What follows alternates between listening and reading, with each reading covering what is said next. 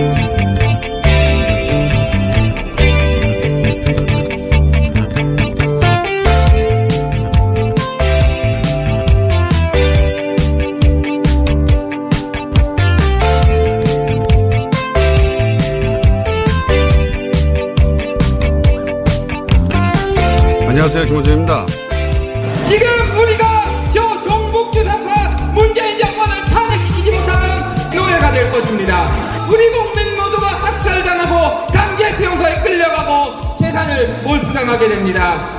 저들한 게 무슨 대통령입니까? 저는 절대로 저들을 우리 지도자로 인정할 수 없습니다. 신성하고 위대한 대한민국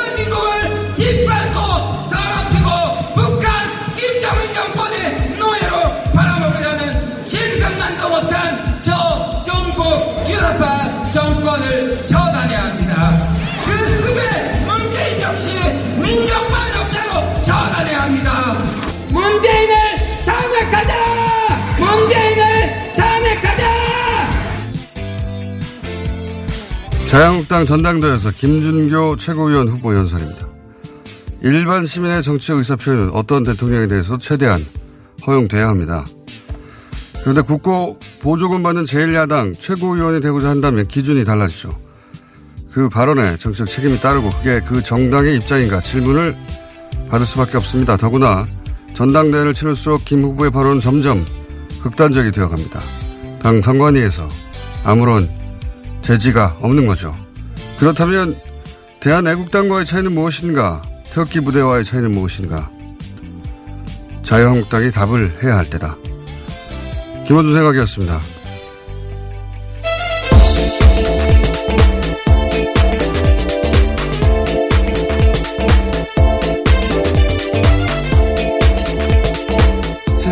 김은지입니다. 예. 연설 들어보셨어요?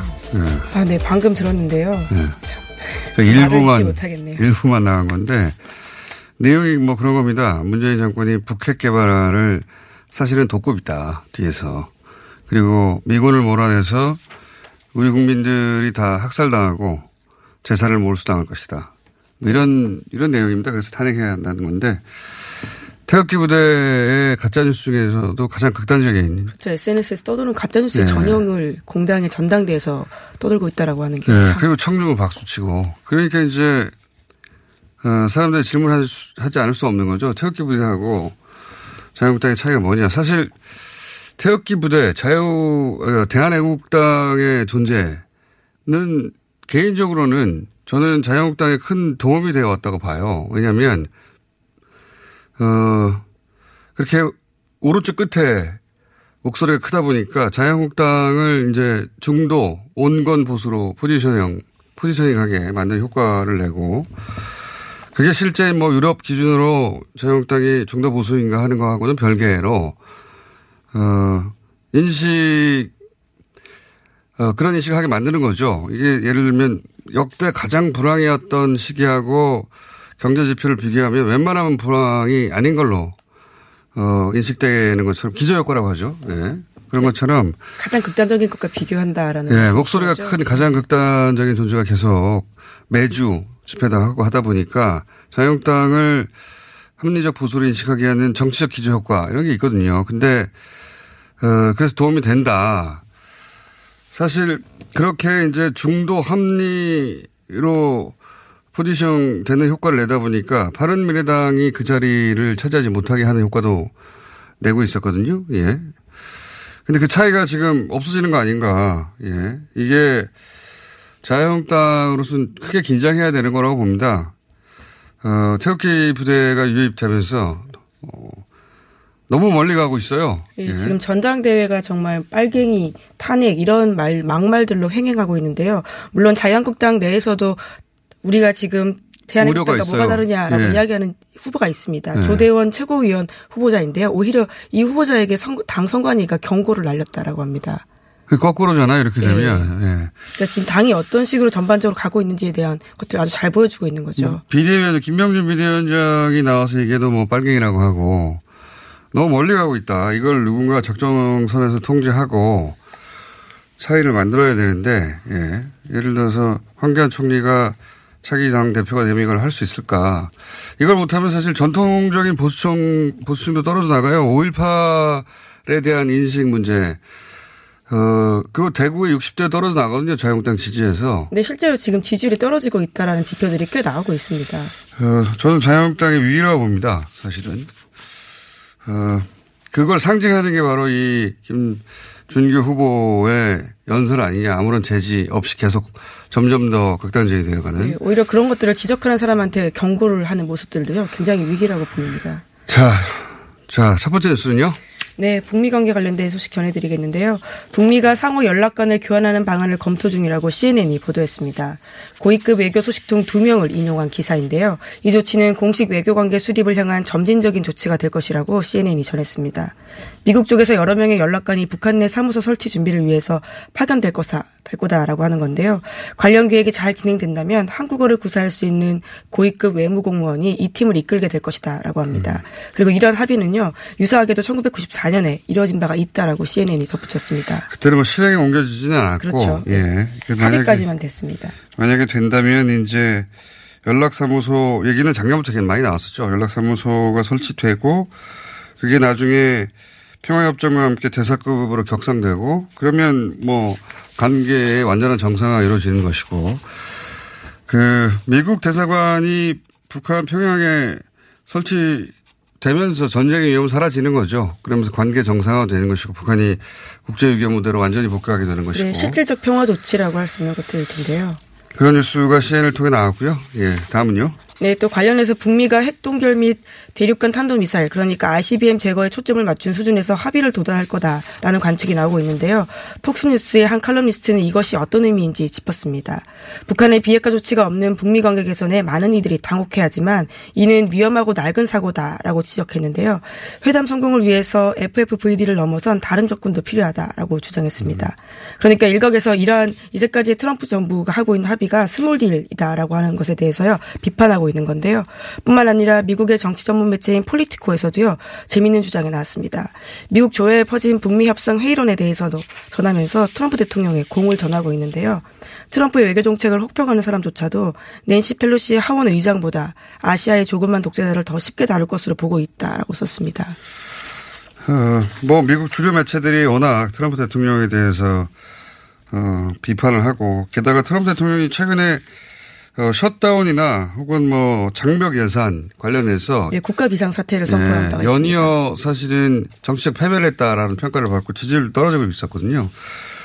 그러면서 그 트럼프 대통령이 이 2차 북미 정상회담을 통해서 어 그걸 회복하려고 한다는 진단도 있고 그런데 이제 워낙 그 북미 역삼 회의론 그리고 단계적 동시정에 대한 개념에 대한 이해가 거의 없다 보니까 미국에서는 한 번에 핵을 포기하는 완전한 FFVD로 일종의 빅딜만 예. 생각한다는 거죠. 예, 단번에 가야 되는데 그 외에는 다 실패라고 생각하는 인식이 이해도가 없는 거죠. 있다 보니까 이 단계적에 대한 설명을 하는 거죠. 예, 그핵 동결 일- 중간에 핵 동결과 ICBM 제거하고 단계적으로 그리고 동시적으로 어 미국에서도 그 상호 조치를 내놓고 이건 뭐 어, 우리는 이해하고 있는데 미국에서 이해가 없다 보니까 어, 그걸 변호하는 목소리가 나온 거죠. 네, 예. 계속해서 회의론이 있는데 그에 대한 반박이라고 볼 수 있습니다. 자, 다음은요. 네, 그리고 관련해서 문정인 대통령 통일 외교 안보 특별보좌관도 인터뷰를 했는데요. 2차 북미 정상회담과 관련해서 북한의 비핵화 일정표를 만드는 실무그룹 회의를 발족할 수 있으면 성공적이다라고 평가했습니다. 요미우리와의 인터뷰에서 이런 이야기를 했습니다. 그 성공의 기준이 뭐냐 이런 질문이었겠죠. 뭐를 성공으로 보겠느냐. 어, 문정인 특보의 답변은 실무그룹 그러니까 여러 가지 주제가 있을 테니까 그 주제를 다루는 실무그룹이 몇 개 정도 만들어지고 어, 그렇게 서, 그게 발족하면 그게 성공이다라고 보는 것이고, 뭐, 북미 관계 개선, 뭐, 비핵화, 종전 선언, 혹은 평화협정, 이런 몇 가지 그룹 정도가, 어, 발족하게 되지 않겠냐. 과거에도 실무 그룹이 발족한 적은 있거든요. 예. 뭐 그런 얘기를 했습니다. 성공의 기준이 뭐냐. 예. 전문가의, 어, 기준 제시가 일본 언론을 통해 있었다. 자, 다음은요. 네, 자유한국당의 5.18 광주 민주화운동 진상규명조사위원회 재추천에 대해서 여야 사당이 모두 비판했습니다. 어제도 전해드린 바가 있는데요. 나경원 자유한국당 원내대표가 문재인 대통령이 임명을 거부한 두 명의 추천위원을 그대로 유지하겠다라고 밝힌 바가 있습니다. 이에 대해서 여야 사당은 자유한국당이 법적으로 자격 요건이 안 되는 사람을 추천했다면서 추천권을 포기하라 이렇게 주장하고 있습니다. 자유한국당에서는 여기서 더 밀리면 안 된다는 위기의식 같은 게 있는 것 같은데 신속하게 사과하고 인정하고 그리고 넘어가느냐 아니면 버티고 국면 전환을 노리느냐 이 갈림길에서 후자를 선택한 걸로 보이고 지금 대응을 보면 이건 불씨를 계속 안고 가는 선택이어서 어 이렇게 선택하면 안 될 것 같은데 어쨌든 후자의 길을 선택했다 자유한국당은 그런 뉴스입니다. 자 다음은요. 네, 그리고 오랜만에 살인 유치원 관련된 소식도 전해드리겠는데요. 다음 달부터 원화 200명 이상의 대형 살인 유치원에서 우선 적용되는 살인 유치원용 에듀파인이 어제 처음으로 공개됐습니다. 회계 투명성을 높이는 에듀파인의 기능을 알리고 동시에 사용을 거부하는 일부 살인 유치원들의 가짜뉴스 공세에 대해서 교육부가 맞대응하고 있다라고 해석되고 있습니다. 보니까 한유총과 태극기 부대가 손을 잡은 것 같아요. 왜냐하면 한유총의 주장이 태극기 부대의 주장하고 똑같습니다. 지금 어, 사유재산 김준규 후보의 주장에도 나왔는데 사유재산 몰수 이거는 어, 일부 그 극우적인 보수 개신교의 가짜 카톡에도 나오거든요. 그 사유재산 몰수 이 사유재산 몰수를 한유총이 들고 나왔어요. 네, 내용들을 보면요. 사유재산을 뺏으려는 시도, 실시간 사찰, 이런 식의 이야기들을 하고 있습니다. 네. 민간인 사찰과 사유재산을 몰수한다. 이 주장이 태극기 부대 주장의 코어거든요, 요즘에. 그리고 보수 개신교 일부 주장의 코어이기도 하고, 어, 인터넷상의 이 가짜뉴스 카톡의 코어이기도 한데, 어, 이걸 한준총이 덥석 짚었네요. 어, 받아들었나요? 예. 네, 교육부는 물론 모두 당연히 사실이 아니다라고 반박하고 있습니다. 네, 어, 그런 뉴스입니다. 자, 다음은요. 네, 그리고 유럽 전역에서 독일 제3제국 독재자 아돌프 히틀러 숭배가 반유대주의가 다시 고개 들고 있다라는 외신 보도가 있는데요. 한동안 수면 아래로 가라앉았었던 유대인에 대한 반감이 점점 바깥으로 드러나고 있다라고 합니다.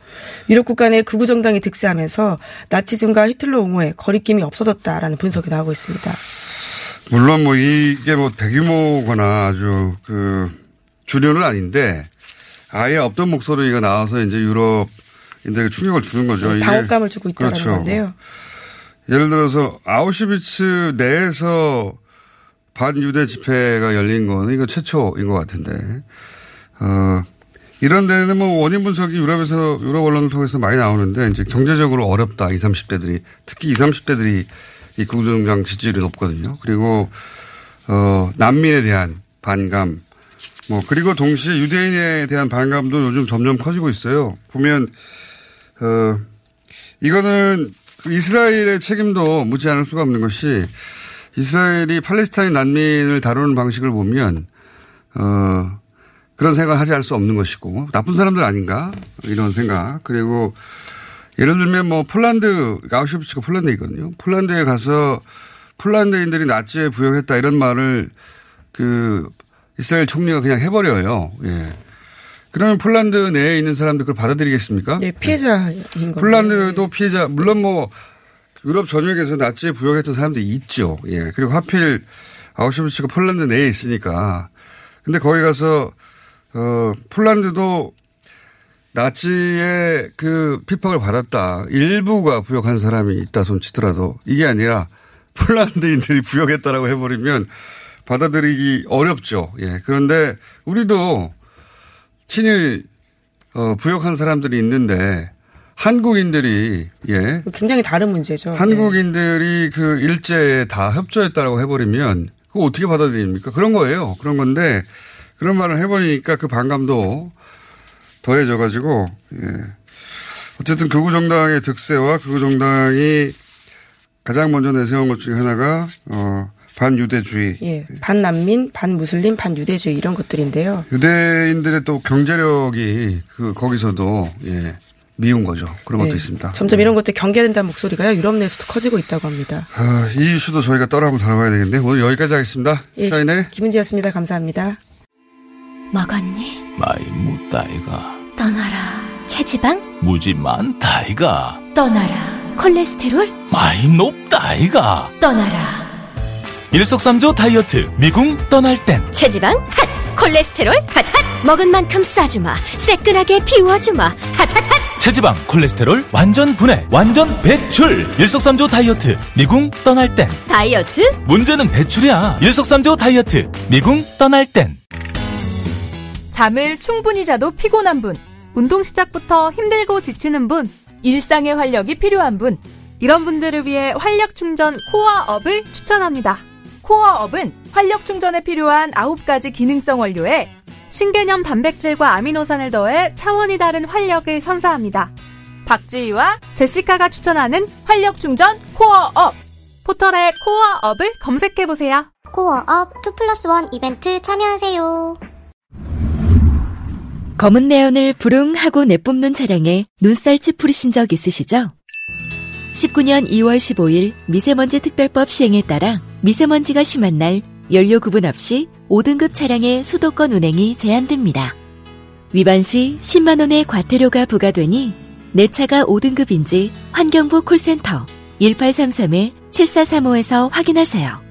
또한 서울시에서 노후 차량 조기 폐차, 내연 저감장치 부착을 지원해준다니 자세한 사항은 120 다산 콜센터로 문의하세요. 이 캠페인은 서울특별시와 함께합니다. 아, 시원하다. 오빠, 나 오빠 로션 좀. 안 돼. 저번에도 쓰고 가져갔잖아. 오빠 거 엄청 좋던데? 얼굴이 환해지는 게 남자 화장품이 왜 이렇게 좋아? 갈색병 원료, 명품 비피다가 고함량으로 들어가 있다네. 오빠 이거 바르고 얼굴 엄청 환해졌잖아. 아, 그게 다 로션 덕분이었구나. 빨리 내놔, 나 좀 쓰게. 바르는 순간 살아나는 환한 얼굴. 여자가 탐내는 남자 로션, 헤이브로 맨즈 브라운 올인원 로션. 지금 포털에 헤이브로 검색하세요.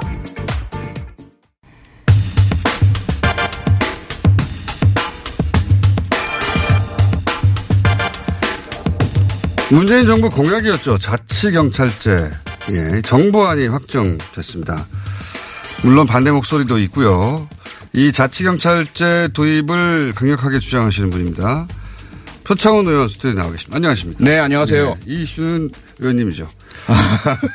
네, 뭐 그렇게 생각해 주시면 감사하겠습니다. 네, 이게 이제 자치경찰제가 도입이 확정이 됐어요. 예. 네. 이게 논의가 될 때 한번 1년, 거의 1년 전에 한번 모신 것 같은데. 네. 장치경찰제가 뭐냐. 어, 그때는 안도 확정이 안 됐고. 네. 개념을 이해하기도 쉽지 않았어요. 네. 지금도 자, 자치 경찰이 뭔지 개념이 잘안 들어옵니다. 예. 우선 그 자치 경찰이 뭔지를 설명해 주시고. 네. 이게 왜 필요한지도 설명해 주세요.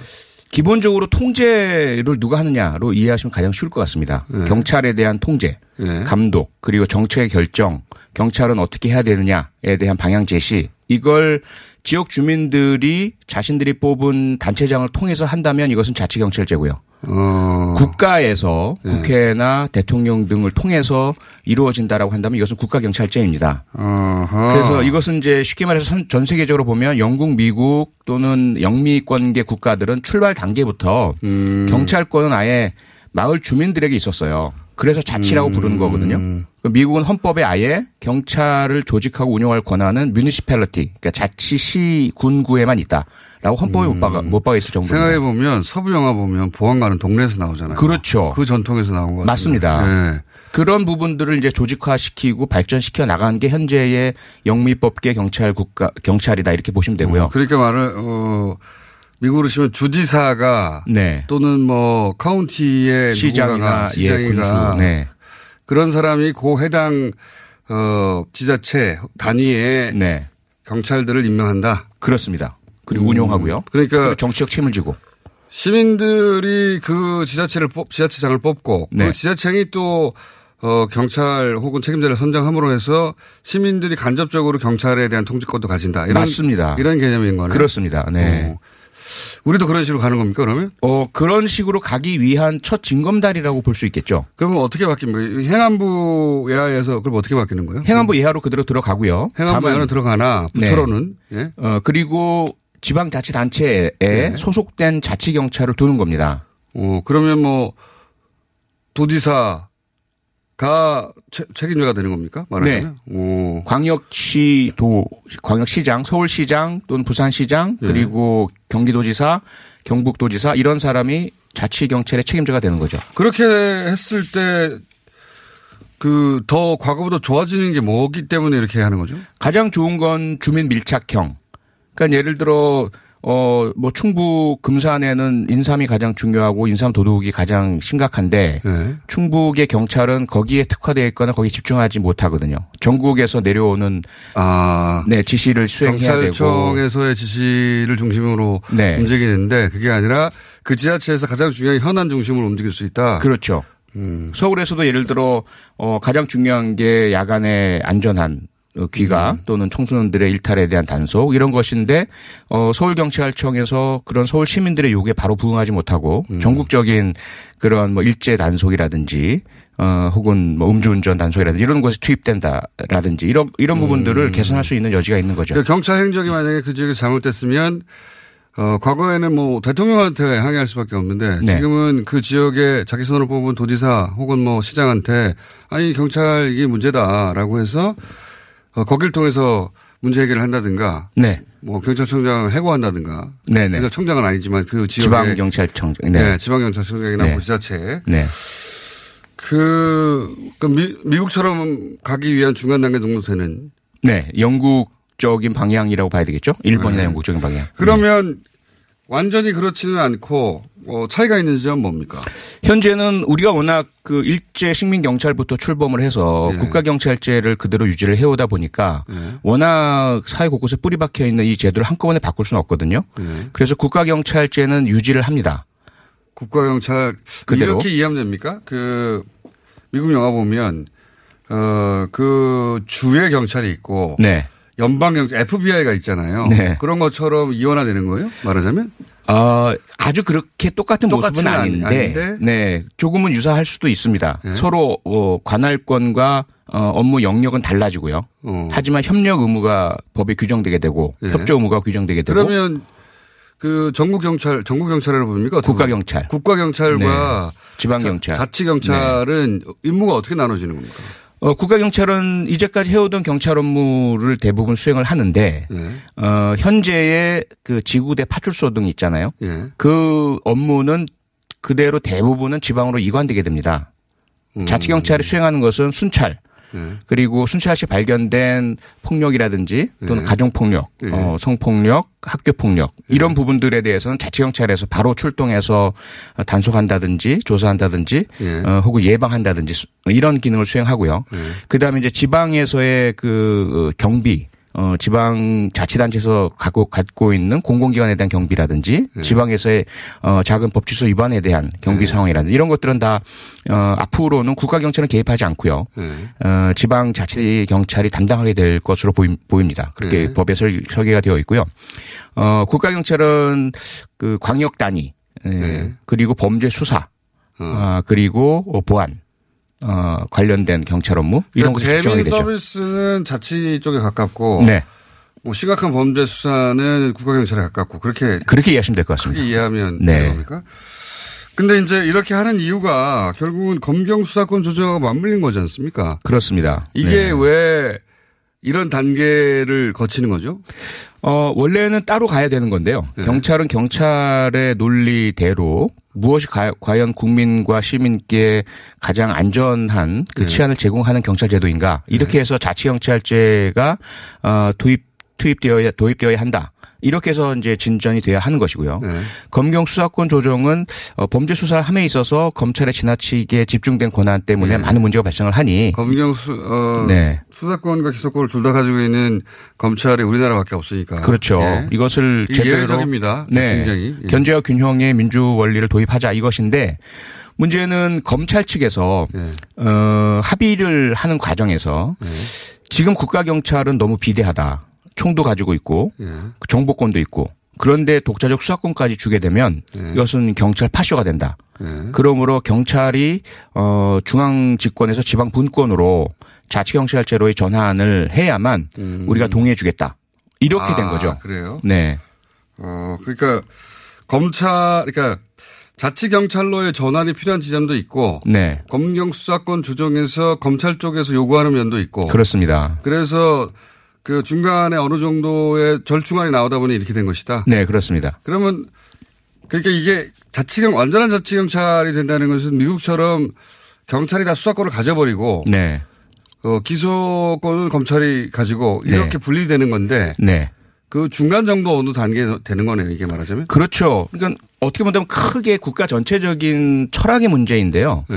자치경찰제를 갖는 나라들은 검찰이란 존재가 아예 없다고 봐도 됩니다. 우리나라처럼 수사를 하고 경찰을 지휘하고 이런 존재는 없어요. 법률 변호사들. 기소, 그 네. 기소권을 가진 법률 전문가들이죠. 그렇죠. 보통. 예, 기소 기소를 담당하는 조직이나 또는 예. 변호사들만 있는 것이 영미권계 국가의 특징이고 예. 어 그런 방향으로 가, 가는 전 단계라고 볼 수 있겠죠. 우리가 이제까지 경험을 해보니 음. 일제가 강제로 우리나라에 심어놓은 식민적인 어 이러한 검찰 주도의 수사 구조 그리고 중앙집권적인 경찰 제도 이게 시민들께는 오히려 인권 침해와 불편을 야기하고 불안을 야기한다. 그런데 그 어렵네요. 방향으로 가는데 조금 생각들이 다른 거죠. 어, 검, 네, 검찰은 경찰을 약화시키기 위한 방편으로 자치 경찰제를 요구하는 거고 그 방향으로 가는 가게 된다면 결과적으로는 검찰은 없어진다는 생각을 자기들은 못 하고 있는 것 같고요. 이건 어떻습니까? 그러니까 일반 시민들이 느끼기에 일반 시민들이 주로 만날 사람들은 사실 파출소의 네. 경찰들이에요. 네. 그러면 일반 시민들이 주로 만나는 그리고 뭐 이렇게 동네에서 무슨 작은 싸움이 나고 전화한다든지 예. 또 음주운전이라든지 아니면 도로상에서 만나거나 기- 그 쉽게 주민들이 만날 수 있는 경찰들은 다 자치경찰이라고 봐- 보면 되겠네요. 이제. 그렇죠. 그렇게 된다고 봐야죠. 앞으로 네. 자치경찰이 되는 것이고 그런데 이제 우려되는 지점도 어떤 제도도 마찬가지지만 있잖아요. 예를 네. 들어서 지금 지자체 예가 되면 그 재정적인 차이가 지자체마다 있지 않습니까? 네. 한마디로 돈이 모자란 데가 있어요. 예. 실제 돈이 남는 지자체도 있고 그러면 소방관처럼 네. 지자체 소속이어서 소방관들이 뭐 그 예산이 부족해서 뭐 장갑 자기 손으로 돈으로 샀다면 이런 거 있잖아요. 과거에 그런 문제가 있었죠. 네. 네. 막 지자체마다 경찰이 수갑 자기가 돈을 사야 되고 그런 거 그런 우려도 있는 거 아닙니까? 당연히 있죠. 당연히 있고 그래서 네. 그런 우려를 방지하기 위해서 네. 많은 논의를 했고 경찰 개혁위원회에서 어, 방안들을 찾아내서 이번에 법안에 그 넣은 것인데요. 어떻게 넣습니까? 우선은 어, 자치경찰제를 도입을 하지만 네. 그법 자체도 국가경찰 및 자치경찰의 운영 등에 관한 법률로 한 법에 넣습니다. 그다음에 경찰 공무원법에도 마찬가지로 넣고 그래서 경찰관의 수당이나 보수나 계급 인사 등에 대해서는 전국적인 통일과 국가의 책임을 지도록 만들어 놓고 있고요. 네. 그다음에 이제 경찰의 장비나 운영 예산에 있어서도 국가의 책임을 명시하고 어 출범 초기에는 지방에서의 자치 재정으로 하는 것이 아니라 국가 예산으로 하도록 되어 있고요. 네. 하지만 결과적으로 나중에는 이제 지방 자치 재정화 될 것인데 네. 그 당시에도 이제 교부금의 형태로 어. 반드시 이 치안 교부금은 경찰에만 사용할 수 있도록 이렇게 함으로써 과거에 이제 초기에 소방이 지방화됨으로써 어, 시도지사가 소방에 대해서는 국민들이 별 관심이 없으시니까 소방에 가야 할 예산을 다른 곳에 전용해 씀으로써 장비도 구입하지 못했던 상황. 네. 이 상황은 이제는 학습 효과가 나서 예방하는 그런 조치는 취해 놓은 거죠. 아 그렇군요. 그래서 강제 규정을 두고 있군요. 네, 그렇습니다. 전용하지 못하게 만들고 네. 교부금을 지정해 놓고 어, 이게 이제 그 정부 안이 확정된 거지 아직 입법 과정을 거쳐야 되는 거 아닙니까, 그죠? 그렇습니다. 예. 네. 입법 그 지금 여야 입장은 어떻습니까? 이 관련해서 일단 여, 당은이 입장인데 지금은 네, 여당은 현재 정부와 같은 입장이고요. 예. 어, 야당은 입장 정리가 아직 분명하진 않은 것 같습니다. 네. 그동안 제가 행정안전위원회에도 있어봤고 현재 사법개혁 위원회 있고요. 법사위도 있어 있- 있죠. 그런 상황에서 말씀을 들어보면 각자가 개인 의견들이 다 다르세요. 자, 그렇죠. 예, 자치경찰제 자체에 대해서 반대하시는 분도 계시고요. 자유한국당 일부 의원들 중에는 그다음에 자치경찰제를 찬성을 하시는데 그 방법과 방향성에 대해서는 더 과격하게 네. 아예 지방의 모든 어 경찰 권한을 주고 국가 경찰은 어 완전히 국가적 사안에만 집중하도록 음. 하자 이렇게 주장하시는 분도 계시고요. 미국하고 비슷하게. 네. 네. 그러니까 이게 그 의원 개개인의 이해관계하고 어, 맞물렸다기보다는 이건 우선 그 경찰에 대한 철학이 어떻게 되냐 하나하고 검찰도 이제 여기에 그 자기들이 생각하는 이상적인 모델이 있을 테니까 네. 어, 친검찰 성향이면 또 반대할 수도 있겠네요. 네, 사실 검찰은 어 이번 검경 수사권 조정을 하면서 요구한 것이 예. 형사소송법 내에 자치경찰을 명문화하자. 그 의도는 뭡니까? 어, 자치경찰을 하지 않고 수사권만 조정해서 검찰만 수사권 뺏기고 네. 경찰은 더 강화되고 커지지 않느냐 이런 우려 때문인데요. 네. 형사소송법이란 것은 수사의 절차를 규정하는 법인데 여기에 자치경찰을 명문화하자는 전혀 이제 법 체계상 맞지 않는 주장을 했었는데요. 그 이유는 뭐냐면 자치경찰에 대한 수사권을 검찰이 주도록 하자 이렇게 요구를 했던 겁니다. 아, 수사권을. 예. 네. 수사 이번에 이제 검경 수사권 조정이 일어나면서 아예 수사 지휘라는 표현 자체가 없어졌잖 없어지잖아요. 예. 그렇게 지금 합의가 되어 가- 가고 있는데 검찰에서는 자치 경찰만은 아직 출범 출범 초기이고 아. 국가 경찰만큼 역량이 안 되니 음. 검찰에서 지휘하도록 해- 해달라 이렇게 했던 겁니다. 어, 그러니까 자치 경찰은 쉽게 얘기하면 대민 활동, 대민 서비스 직접적으로 우리가 부딪히는 경찰. 네. 지자체에 소속된 인데 거기는 아직 출범 초기니까 경찰 네. 검 그 검찰에서 지휘권을 행사할 수 있도록 해달라라는 네, 조정이 들어왔다. 네. 알겠습니다. 자, 그건 제가 보기에는 경찰 출신 어, 의원과 검찰 출신 의원이 격돌해서 한번 어, 어, 어느 쪽의 주장이 허점이 있는지. 근데 그건 사실은 이미 검찰이 패퇴했고요. 아, 그래서 그- 예 여야은 모두 합의해서 빼버렸습니다. 그 규정은. 아, 그래요? 네. 그거 왜 불만 없습니까? 검찰 네. 쪽 주장도 좀 들어가야 될 것 같아요. 예 들어오셔도 되는데 그건 정리가 되, 됐고요. 그러면은 원하는 본인과 그, 그 토론 파트너 있으십니까? 뭐 아니, 가장 원하지 않는 파트너 있어요? 가장 원하지 않는 파트너를 저희가 모셔가지고 한번 해야 되겠는데. 아, 뭐 검사 출신은 누구든지 오셔도 저는 환영이고요. 네. 예, 정면 대결은 좀 피하지 않습니다. 네. 그러면 의원님이 가장 껄끄러워하는 분도 저희가 한번 모시고. 예. 네. 일단 이해는 했어요. 이해가 안 돼가지고 잘. 예. 자치경찰, 경찰은 경찰이지 자치경찰은 뭐고 국가경찰은 뭔지 네. 1년 전에 설명을 드렸는데 예. 제가 그때 네, 내는 했는데 이해가 안 갔거든요. 왜 나누는지. 오늘은 조금 더 구체적으로 이해가 갔습니다. 저희가 요거는 한번 자리를 마련해가지고 네. 어, 저는 잘 몰라서 드러나지 않는 쟁점이 있을 수 있지 않습니까? 그럴 수도 있습니다. 네, 예. 검찰 쪽에서 바라보기에. 맞습니다. 네. 어, 토론을 한번 붙여가지고, 예. 싸움이 나도록 유도해 보겠습니다. 오늘 여기까지 하겠습니다. 표창원 의원이었습니다. 감사합니다. 네, 고맙습니다.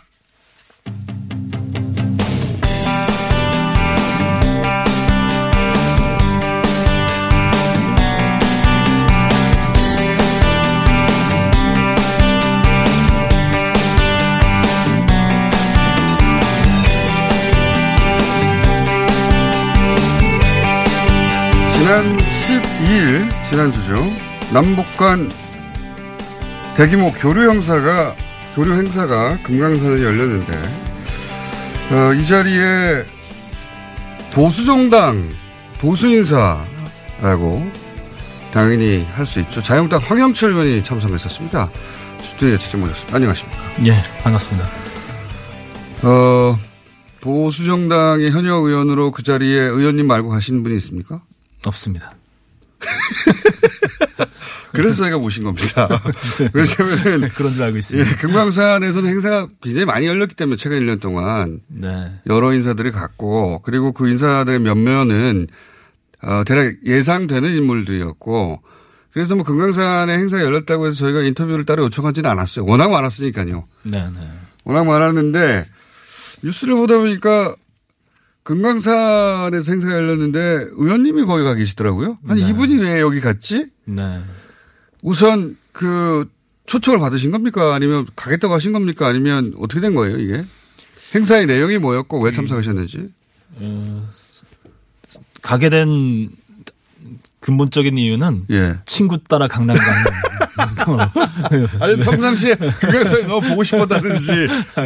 예, 사실은 제가 그 2013년부터 2015년까지 예. 어, 민족 화해 협력을 위한 범국민회의 예. 예.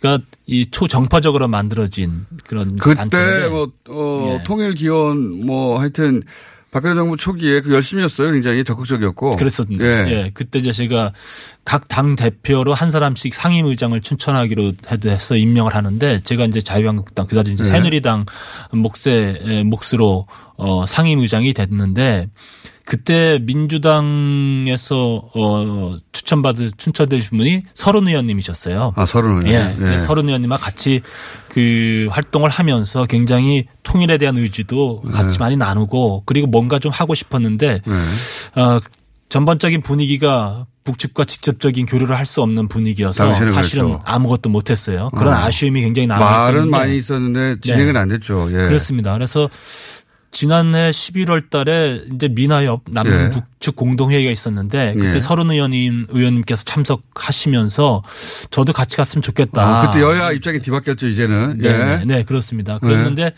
사실 그때는 엄두가 안 나더라고요. 작년 12월에. 네, 11월엔. 그래서 그때는 제가 그 당 지도부하고 상의를 했는데 네.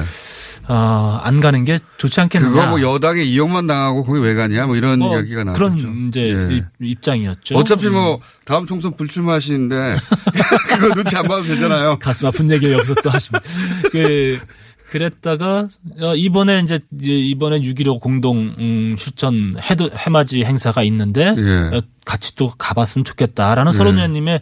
재차 어, 이런 이제 권유가 있었어요. 그래서 아 정말 이번에는 그걸 저희가 뿌리칠 수가 없더라고요. 마지막 기회일 네. 수도 있으니까. 네. 그리고 네.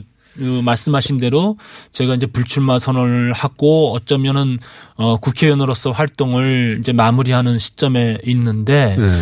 뭔가 역사적으로 의미 있는 역할을 제가 마다해서는 안 되겠다라는 생각을 했고 그래서 이번엔 지도부하고 상의하지 않고 상의하면 못 가겠겠죠. 어, 이번엔 그리고 가도 되겠다. 왜냐하면 어, 이번에 참여하신 분들이 7대 종단의 지도자분들도 아, 참석하시고 물론. 대, 대부분이 이제 진보 진영의 예. 통일 운동 단체라든지 예. 어, 뭐 사회 단체가 참석을 했습니다만 아 이번에는 그래도 전반적인 분위기가 작년보다 좀 나아진 것도 같고 해서 그럼 2차 북미 어, 정상회담도 머지 않았고. 네네. 네. 그래서 어 이- 이번에는 가도 당에서 음, 음 그렇게 부담스러워하지 않을 것이다라는 그런 생각도 했습니다. 당은 좋아하지 않겠죠. 어, 그러니까 안할 말- 수도 있고 당에 그러니까 당에 말 안 하고 하신 거 아닙니까? 당- 얘기하면 좀 부담스러워 하시겠죠. 네. 근데 이제 이렇게 그 분명히 당에서도 부담스러워 할 텐데 본인이 이런저런 이유로 네. 이번에는 반드시 참석해야 되겠다고 해서 참석하셨을 때 네. 북쪽에서도 예상치 못한 인사가 왔다고 굉장히 반가워하고 관심을 보이지 않았을까요? 어, 제가 참석을 하면서도 이제 네. 우리 이 고성 땅에서 이제 북으로 넘어가는 그 버스 안에서도 많은 생각을 했는데 예. 어, 우리 남측에서의 에, 참석자들의 면면도 사실은 저희 자유한국당하고는 예. 별로 이렇게 안 친한 분들이시잖아요. 매우 안 친한 분들이죠. 그러시고 역시 이제 북측에서도 그럴 거라고 생각해서 예. 간다고 결정을 했지만 가서 혹시 또 외톨이가 되는 건 아닌가라는 생각이 솔직히 들었었어요. 그렇겠죠. 예, 그런 불안감이 있었는데 아, 가서 아, 의외의 환대를 받았습니다. 그러니까 그 북측에서 어, 민하협 어, 회장이신 김영대 회장께서 작년 11월 달에 황영철 의원이 온다는 얘기를 듣고 많이 기다렸다. 예. 그런데 오지 않아서 굉장히 아쉬웠다라는 얘기를 하면서 저희가 그 전체 회의가 끝난 이후에 각 단위별로 이제 그 회의를 하는데 미나협 남북 측 회의가 할 때 첫 서두를 제 얘기를 꺼내시면서 예. 어, 황영철 의원께서 의로운 선택을 하고 어, 의로운 방문을 하셨다라고 하면서 굉장히 환대를 당에도 알리지 않고. 그 얘기까지는 안 하셨고요. 하여튼 그 그런 이제 환대를 받고 그리고 어 제가 이제 그 어, 전체 환영 만찬에서 어 남측 대표로 이제 건배사를 하라는 네. 그런 제의도 저한테 왔었어요. 이게 이제 상상하고 직접 가서 보는 네. 거 언제나 다르잖아요. 그렇습니다. 네. 뭐 직접 가서 보시면서 네. 뭐 소외랄까요? 아니면은 아 이거 보수 정당 인사들도 많이 참석해야 되겠다라는 생각을 하셨다거나 당연히 그런 생각 많이 했습니다. 이제 음. 그분들이 물론 뭐 제가 워낙 10년 만에 처음이고 또 개인적인 방문이었고 어 그렇긴 하지만 그분들이 저에게 보내는 환영의 메시지가 네. 저 황영철에게만 보내는 건 아니겠다라는 생각을 했어요.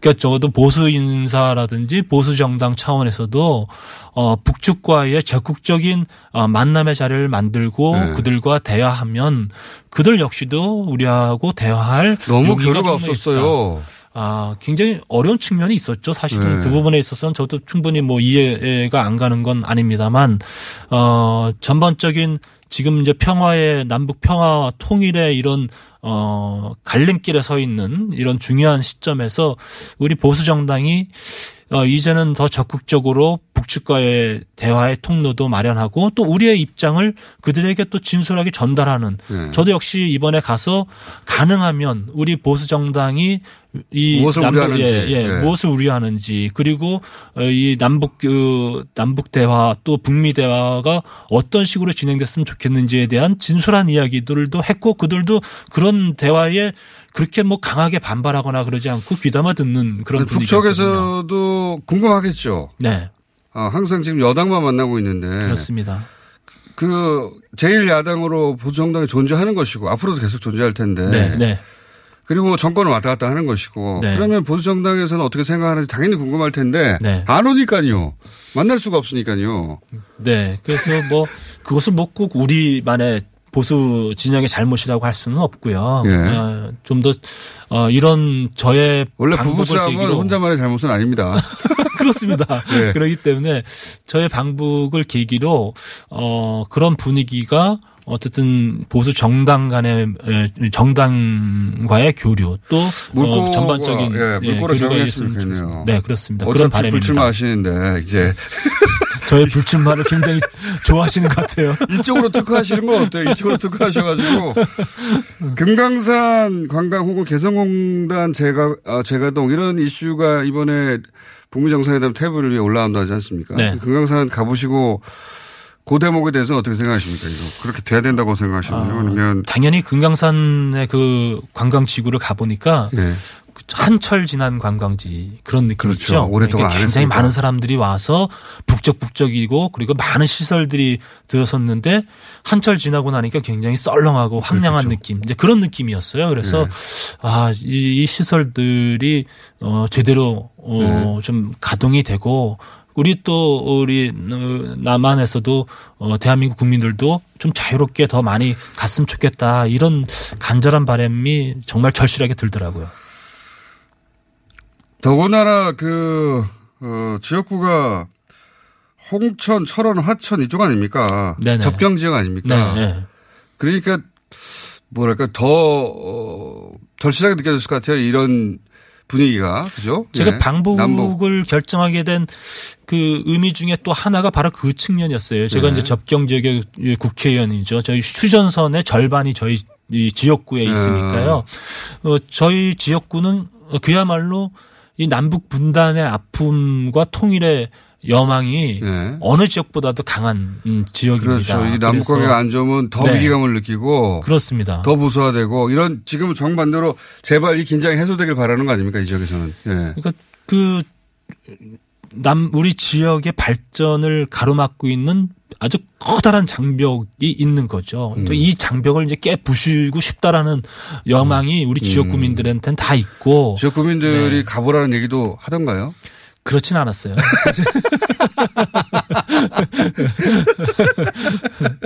근데 그 가서 자- 이렇게 순전히 개인적인. 결단이군요, 이건.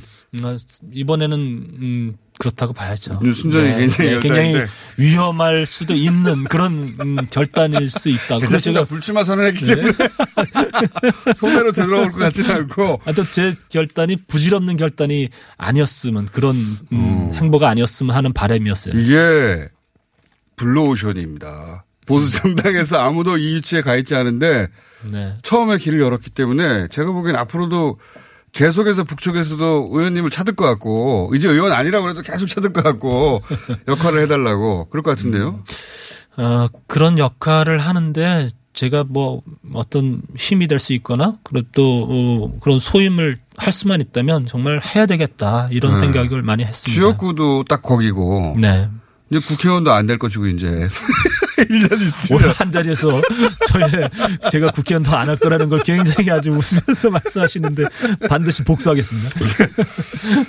나오신 김에 짧게. 네, 네. 근데 최근에 당은 또 점점 오른쪽으로 가고 있다는 우려 이런 건 없어요? 너무 오른쪽으로 가고 있다? 많은 우려가 있죠. 그죠? 네, 네. 당내에서도 그런 우려가 있는 거죠. 당연히 있습니다. 네. 네. 어, 우리 자유한국당이 어, 그래도 국민적인 지지, 물론 이제 문재인 정권에 대한 이제 불만이랄까, 이제 이런 부분들이 같이 작동이 되고 있기는 합니다만 지지도가 상승하고 있었는데 네. 이 상승된 지지도에는 건강한 보수들의 힘이 모여지고 있다고 저는 네. 생각을 했거든요. 그런데 사실은 5.18과 관련된 음, 아, 잘못된 언급들 행보로 인해서 이 건강한 보수들이 자유한국당에게 올려던 마음이 다시 멈춰섰다라는 것이 저는 가장 큰 어, 문제라고 전당대회에서 생각해요. 발언들도 너무 나간 발언 같고 최근에. 그런 발언들이 우리 당에서 어, 먹힐 거라고 생각하면서 하는 상황들 네. 그런 것들이 저는 우려되는 굉장히. 우려되는 것이죠. 황영철 의원이었습니다.